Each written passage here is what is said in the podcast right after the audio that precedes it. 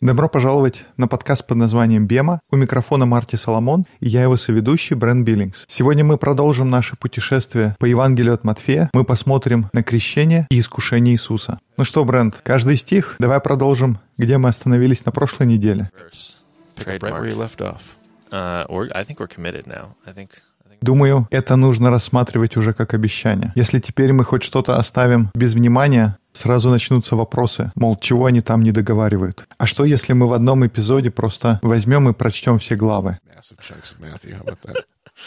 Во всяком случае, сейчас я продолжаю третья глава, тринадцатый стих. I'll tell you, Brent, that's how we're going to get you into this podcast. I've been all around this country. It's a great country of ours. I've yet to be to Melbourne.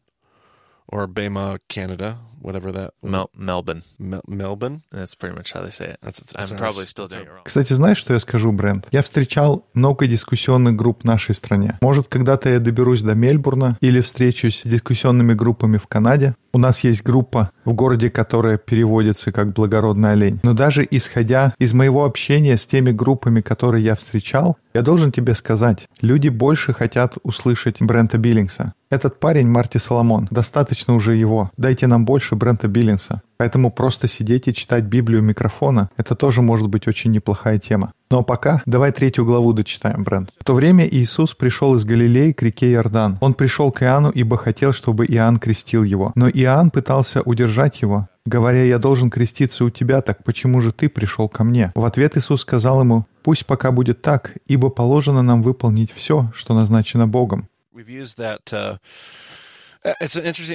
Можно я тебя перебью? Здесь мы видим у них интересный разговор. Приходит Иисус и говорит: «Я хочу креститься». Иоанн в своей манере говорит: «Не-не-нет, я не могу развязать тебе сандали, ты Агнец Божий, и я должен креститься у тебя. Мне нужно креститься под твоей властью, а не тебе нужно креститься под моей властью». А Иисус говорит: «Нет, мне нужно креститься у тебя, чтобы исполнить всякую правду».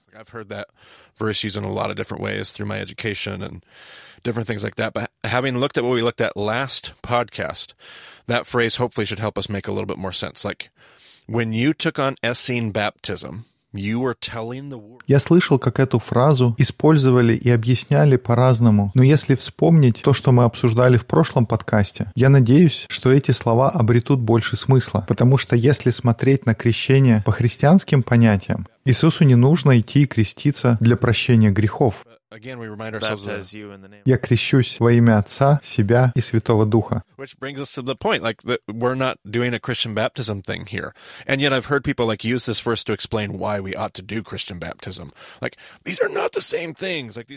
что здесь не идет речь о христианском крещении. И все равно я слышал, как люди используют этот отрывок для того, чтобы объяснить, почему христиане должны креститься. Но то, что здесь происходит, это Иисус, принимая крещение Ессеев. Он этим показывает всем тем, кто стоит вокруг, что теперь смотрите на меня, я буду правильно идти по пути. Ты можешь теперь быть уверен, я буду правильно идти по пути. Это не утверждение «я буду совершенным», это полностью греческая идея. Да, я буду совершать ошибки. Может быть, это не относится к Иисусу, но обычный человек, когда он крестится, он говорит: «Да, я буду делать ошибки, но я буду правильно идти по пути». И здесь Иисус говорит: «Иоанн, я понимаю, что нужно решить вопрос о власти. И да, может быть, тебе неудобно, но я должен это сделать, чтобы теперь я мог заявить миру, что я буду верно идти по пути». Давай продолжим читать. «Тогда Иоанн дал ему креститься. Иисус крестился, а когда он вышел из воды, небеса разверзлись перед ним, и он увидел Духа Божьего, спускавшегося на него подобно голубя. И голос с небес провозгласил: «Вот Сын мой возлюбленный, которому я благоволю». У меня есть кое-какие заметки к этому эпизоду. Надеюсь, ты сможешь сделать так, чтобы слайды появлялись на экране. Посмотрим, но точно будет презентация к этому эпизоду.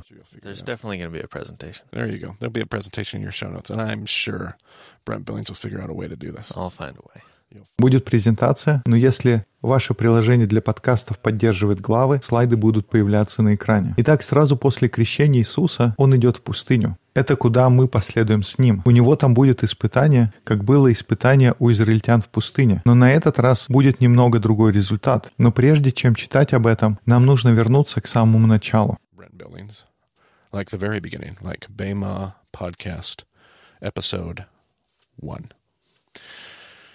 Because in the beginning, God created the heavens and the earth, and the earth was formless and empty. Нам нужно вспомнить самое начало подкаста под названием «Бема», первый эпизод, потому что вначале Бог сотворил небо и землю. Земля была безвидна и пуста. На иврите мы говорили, что это описывается понятием «тоху-вавоху». Мы говорили, что «тоху-вавоху» — это ты берешь пустоту, кладешь ее в блендер и включаешь, и получается хаотическое ничего.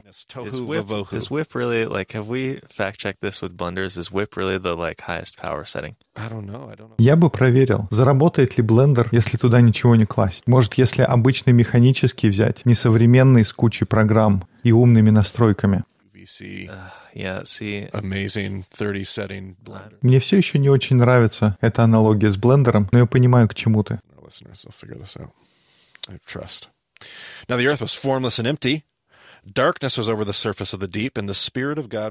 Уверен, наши слушатели разберутся. Ну так вот, земля же была безвидна и пуста, и тьма над бездною, и Дух Божий носился над водой. Помнишь слово для «носился»? Марахефет. Это слово «марахефет» употребляется, чтобы сказать, что парил как голубь. И что было за слово, которое обозначало дух?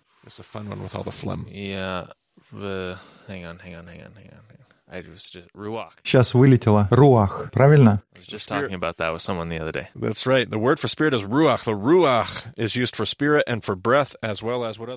для духа — это руах. Это слово обозначает и дух, и дыхание, и еще ветер. И что интересно, эти же три понятия на греческом языке тоже означаются одним словом. Так редко когда бывает, что и на иврите, и на греческом все три понятия можно выразить одним словом.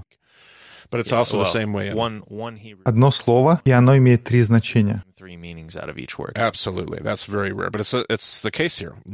Такое редко случается, но здесь все именно так. Слово «нума» на греческом означает «дух», «дыхание» и «ветер». И затем Бог сказал, да будет свет, и был свет. Итак, Бог говорит, и из хаоса начинает образовываться порядок. Затем Бог помещает человека в центр истории и приглашает его сотрудничать с Творцом и управлять, охранять, исследовать и наслаждаться этим новым порядком. Но это партнерство проходит проверку. Об этом был наш второй эпизод, и мы знаем, чем закончилась эта проверка — большой трагедией. So if we break down the story of creation, Brent's going to have a slide here for you, but uh, if we break down the story of creation, it centers around chaotic waters. Поэтому получается, что если описать историю сотворения мира, она начинается с хаоса, который представлен беспорядочными водными просторами. Большие водоемы всегда в еврейском понимании ассоциировались с хаосом и позже даже со злом. То есть такое хаотическое зло — это то, что означает воды. И тогда на слайде мы видим шесть разделов.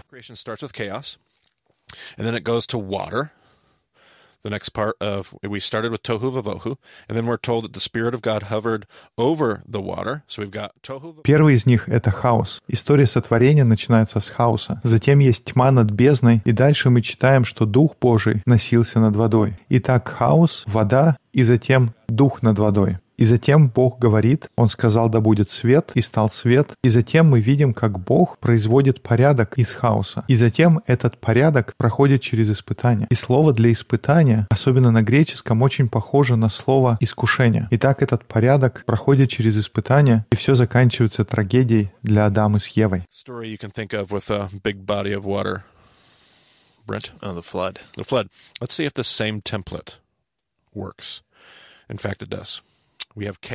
Какая, ты думаешь, Брент, следующая история, в которой есть много воды? Это же потоп. Давай посмотрим, если те же самые моменты есть в истории о потопе. Итак, смотри. Хаос. Весь мир погружается в хаос. Поэтому Бог покрывает мир водой. И затем, что мы читаем, происходит? Мы читаем, что ветер дует. Ветер, руах, дует над водой. He speaks. He speaks. He talks to Noah and commands him to come out of the ark and...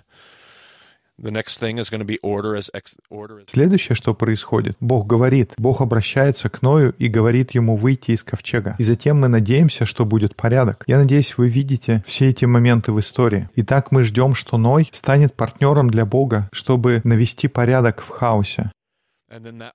И затем, когда Бог навел порядок, происходит испытание. Это история про Ноя, который насадил виноградник. И затем эта история заканчивается трагедией. Мы читаем о том, что произошло с Хамом и о проклятии Ханаана. Я не помню, что это за номер эпизода, но мы говорили об этом на первой сессии. Какая еще история про воду ты можешь вспомнить, Брент? Uh, let's see. Next one with water is probably going to be um, at least major water. Yeah. Я думаю, это история исхода. Probably the Exodus. Okay, we got the Exodus from Egypt. The crossing of the Red okay, Sea. Crossing of the Red Sea. Okay, so let's see here. Uh, let's see if these six same six steps. Do we have chaos?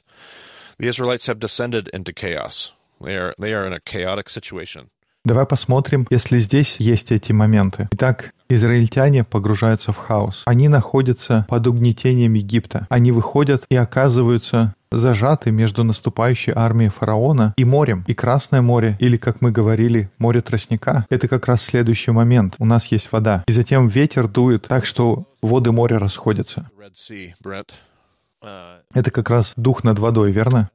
Бог посылает ветер, или как бы вы ни переводили, это слово «руах». Итак, у нас есть «руах» над водой, затем вода расходится, и тогда Бог говорит. Бог говорит с Моисеем. Перед тем, как они отправились на другой берег, я слышал, как кто-то говорил, что в эту схему укладывается, когда Бог говорил с Моисеем на Синае. Но как бы там ни было, мы ожидаем порядок, когда спасенный народ становится партнером Богу. Будь то это когда они пересекали Красное море, или когда они приняли завет на Синае, но все равно мы ожидаем порядок, когда они вступают в такое партнерство. И затем этот порядок проходит проверку. Это либо те испытания, которые произошли сразу после того, как они пересекли море по пути на горе Синай, либо это те испытания, которые были после Синая, когда они засомневались и отказались входить в обещанную землю. Так или иначе, вся история заканчивается трагедией, и мы видим все те же шесть основных моментов. И такое чувство, что это не случайно. Каждая такая история, где есть вода и хаос, в ней есть все эти шесть моментов. Может, еще какая-то история из Ветхого Завета, которую ты помнишь? Там есть много, но давай хотя бы еще одну. Взять хотя бы то, что ты только что назвал, когда они пересекали Иордан. Это случилось спустя сорок лет их блуждания по пустыне. На этот раз они его переходят. Итак, есть ли у нас хаос? На самом деле, да. Если подумать, Ханаан погрузился в хаос. Что дальше должно быть? Должна быть вода. Вода — это как такая преграда. Вода представляет собой такой хаос. Следующий момент. Там есть дух, который дует над водой. Точно так же, как в истории о потопе. Так же, как когда они пересекали Красное море. Руах дует над водой, и вода остановилась. Затем Бог говорит Иисусу Навину: «Я хочу, чтобы ты меня слушался. Я хочу, чтобы ты был моим партнером. Мне нужно, чтобы ты принес порядок в тот хаос, который царит в Ханаане. Поэтому слушайся того, что я говорю. Не отступай от моих слов».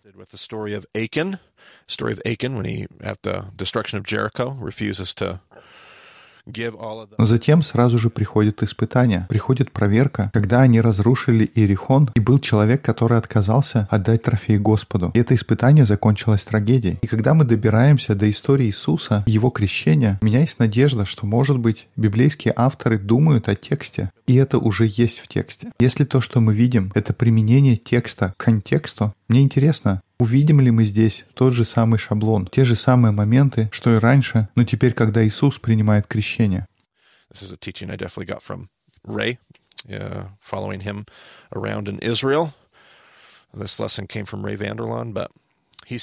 Это учение я получил от Рея, и так же, как он, я берусь утверждать, что мы видим все те же шесть шагов. Например, хаос. Сам мир погружается в хаос. Можно думать о римском мире или еврейский мир, захваченный римлянами. Так или иначе, но во времена Иисуса мир в хаосе. И вот Иисус приходит к реке Иордан, и у нас там есть вода. Следующее, что мы видим, есть дух, и этот дух, он парит над водой. Если быть точным, он над Иисусом, который находится в воде. И дух, который носится над водой, он не появлялся со времен истории сотворения. Нужно посмотреть на те слова, которые используются в оригинале, для того, чтобы увидеть, что «марахефет» — это слово, которое обозначает «парил». Но дух спустился как голубь. И я думаю, что это как раз это слово «марахефет». Очевидно, я думаю, что Евангелие от Матфея изначально было написано на иврите, но я не могу этого доказать, и поэтому мы имеем, что имеем с текстом на греческом. И указание на то, что дух парил над водой, его не было со времен истории сотворения. Может быть, автор здесь намекает на то, что у нас новое творение. Может быть, его выбор слов, он как будто говорит и подмигивает, что, мол, понимаешь, на что я намекаю? Что дальше происходит? Бог говорит, он говорит: «Это мой сын, которому мое благоволение. Бог говорит, и ожидается, что будет наступать порядок. Весь остаток служения Иисуса происходит в партнерстве с Богом, чтобы навести порядок в хаосе. Но есть еще один шаг, который должен произойти. Какой-то шаг, Брент. Это испытание. Это новый порядок. Это новое творение. Оно должно пройти через искушение или испытание. Наверное, мне нужно прочесть эту часть текста. Но еще буквально один момент. Что происходит каждый раз в результате? Происходит какая-то трагедия. Начиная с самой первой истории сотворения, затем история о потопе, исход, переход Иордана, каждая история заканчивалась испытанием, и это испытание всегда заканчивалось трагедией. Можно с уверенностью говорить, каждый раз, когда происходит подобная история, она всегда заканчивается трагедией. Ни разу не было хэппи-энда. А ты думаешь, было так, что Иисус выходит из воды, и Иоанн видит, как он уходит в пустыню, и он такой: «Нет, не делай, это никогда ничем хорошим не заканчивается». Don't do it! Don't do it! This never ends well. Yeah, yeah, yeah. I don't know. Это хороший вопрос, но давай продолжим читать. Я как будто на иголках весь в нетерпении, что произойдет. I'm on pins and needles over here, Brent. Beginning of chapter four. Начало четвертой главы. «Тогда Иисус возведен был духом в пустыню для искушения от дьявола, и, постившись сорок дней и сорок ночей, напоследок взалкал. И приступил к нему искуситель и сказал: «Если ты сын Божий, скажи, чтобы камни сии сделались хлебами». Он же сказал ему в ответ: «Написано, не хлебом одним будет жить человек, но всяким словом, исходящим из уст Божьих». Потом берет его дьявол в святой город и поставляет его на крыле храма и говорит ему: «Если ты сын Божий, бросься вниз, ибо написано: ангелам своим заповедуют о тебе, и на руках понесут тебя, да не приткнешься о камень ногою твоею». Иисус сказал ему: «Написано также, не искушай Господа Бога твоего». Опять берет его дьявол на весьма высокую гору и показывает ему все царства мира и славу их, и говорит ему: «Все это дам тебе, если, пав, поклонишься мне». Тогда Иисус говорит ему: «Отойди от меня, сатана, ибо написано: Господу Богу твоему поклоняйся и ему одному служи». Тогда оставляет его дьявол, и вот ангелы приступили и служили ему.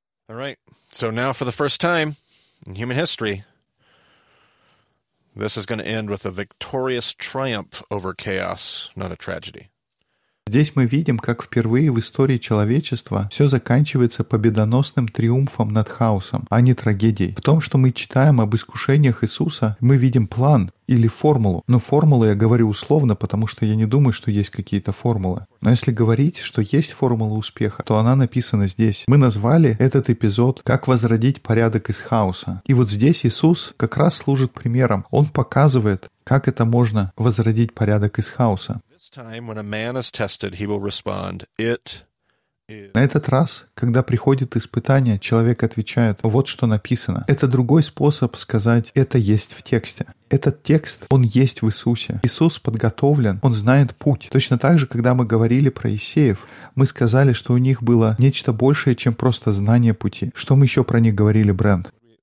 Они хотели знать путь и идти по нему, знать путь и ходить по нему. И мы видим, как Иисус доверяет Божьей истории. Мы можем вспомнить все, что мы говорили об этом в первой сессии. Было недостаточно, чтобы Иисус просто знал Божью историю. Ему нужно было доверять Божьей истории.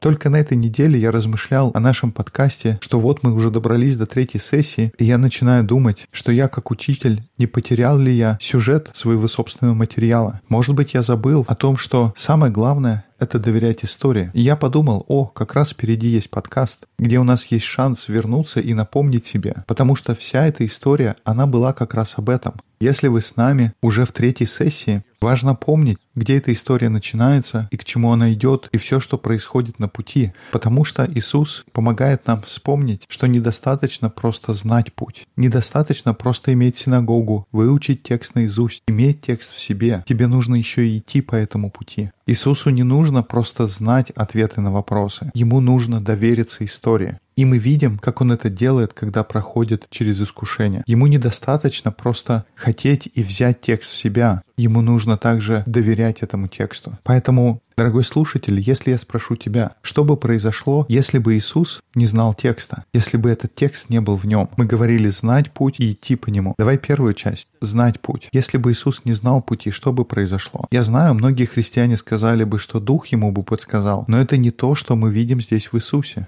provided the answer. In fact, the Spirit is the one who drove him into the desert to be tested in the first place. So the text says. Это не Дух подсказал ему ответ. Более того, Дух — это был тот, кто повел его в пустыню. Что бы случилось, если бы вдруг Дух повел тебя в пустыню, чтобы пройти через искушение? Будет ли текст в тебе? Будешь ли ты готов? Потому что Иисус был, но недостаточно просто знать текст. Тебе нужно тоже доверять Ему. Кстати говоря, Сатана тоже знал текст. Он цитирует его во время искушений, прямо во время второго испытания. Кстати, не знаю, заметил ли ты, Брент, но ты знаешь то, что он неправильно его там цитирует. Ты знал, что когда Сатана цитирует текст, он выкидывает кусок текста. Это все равно, что после первого испытания Иисус отвечает Сатане: «Это написано, не хлебом единым будет жить человек». И Сатана такой: «Ну, давай в твою игру поиграем. Давай-ка я тебе процитирую отрывок». Но ты знал то, что он неправильно его цитирует. Это только подтверждает этот момент. Есть ли у тебя текст? Есть ли достаточно текста в тебе, чтобы понять, что Сатана неправильно процитировал тебе его? Вся эта история про искушение очень задевает меня, потому что я не уверен, достаточно ли хорошо я знаю свой текст. Например, если бы дьявол начал мне что-то цитировать, я не знаю, был бы ли я в состоянии сказать ему: «Знаешь что, дьявол, ты просто неправильно цитируешь это. Давай-ка я правильно тебе его прочту».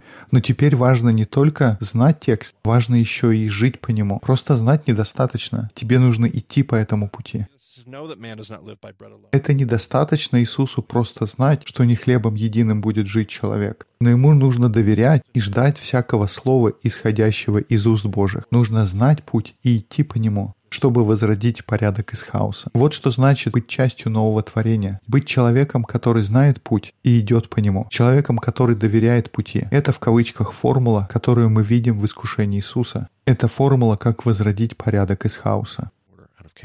Well, if there's any kind of formula, I feel like there might be... Uh...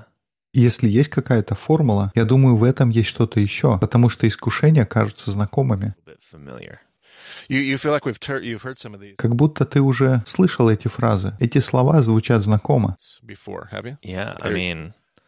Первое то, что человек не хлебом одним будет жить, это было во Второзаконии. Мы уже обсуждали три испытания на подкасте. То есть, Брент, ты хочешь сказать, что здесь, может быть, текст применяется к контексту? Здесь точно есть какая-то связь.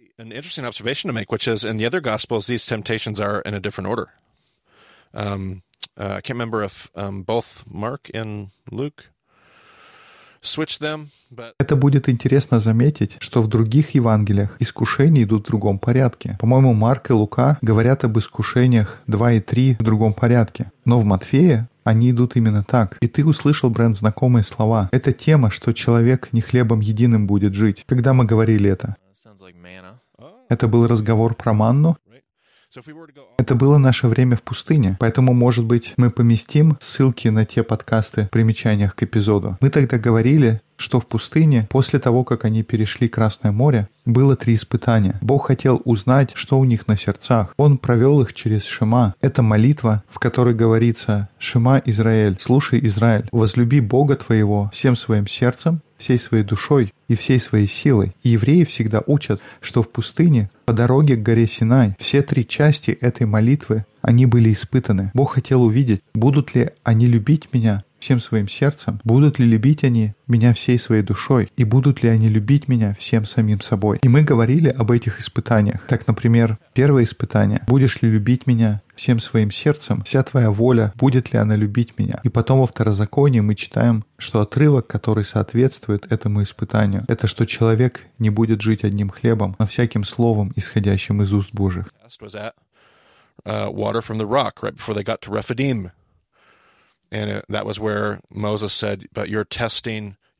Второе испытание было у скалы, из которой пошла вода. И там Моисей сказал, что вы подвергаете Господа испытанию. И это то, что цитирует Иисус. И в Евангелии от Матфея Иисус проходит через те же самые три испытания, через которые Израиль прошел в пустыне. И он проходит их в том же порядке. Но только на этот раз он показывает нам, что это значит исполнить или правильно ответить на все эти три испытания. To these three tests. Now we need to avoid this Christian idea of, I mean, oh, so much bad replacement. И здесь нам важно избегать этой христианской идеи замещения, как будто евреи напортачили, а пришел Иисус и все исправил. мол, кака на евреев и ура христианам. Это не то, что здесь происходит. Нам нужно смотреть на израильтян в пустыне, как тех, которые представляют нас самих. Они представляют любого, кто пытается идти с Богом и проходит через испытания. И поэтому, когда Иисус это делает, это не просто победа для христиан и осуждение для евреев. Это фактически Иисус выступает в роли Израиля и говорит, кстати, помнишь, Матфей, что за автор и кому он пишет? Это еврейский автор, пишущий для еврейской аудитории. То есть это их собственная история. Они очень хорошо с ней знакомы. И Матфей говорит, это очень еврейской аудитории, говорит, слушайте, Иисус показывает нам, как нужно делать все то, что мы старались делать последние несколько тысяч лет. Иисус знал, как доверять истории. Иисус знал, как жить всяким словом, исходящим из Божьих уст. Иисус знал, что это значит не искушать Бога. Иисус — это наш пример.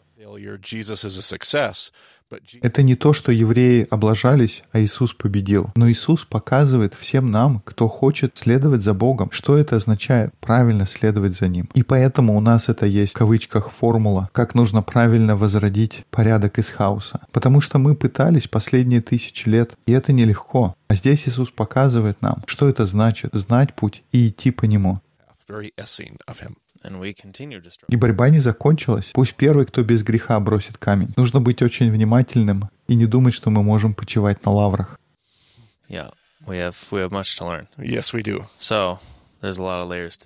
Есть так много, чему мы можем научиться. Есть множество слоев. До чего-то, может быть, мы еще и не добрались. Какие-то вещи мы только, только на миллиметр заглубляемся. Поэтому, если вы видите что-то еще, пожалуйста, пишите. Дайте нам знать. Нам интересно, что нашли вы. Марти можно найти на Твиттер, как Марти Соломон. Меня можно найти, как я ай би си би. Можно нам написать по электронной почте. У Bema Discipleship есть страница на Facebook или через контактную форму на сайте бема дисциплшип точка ком.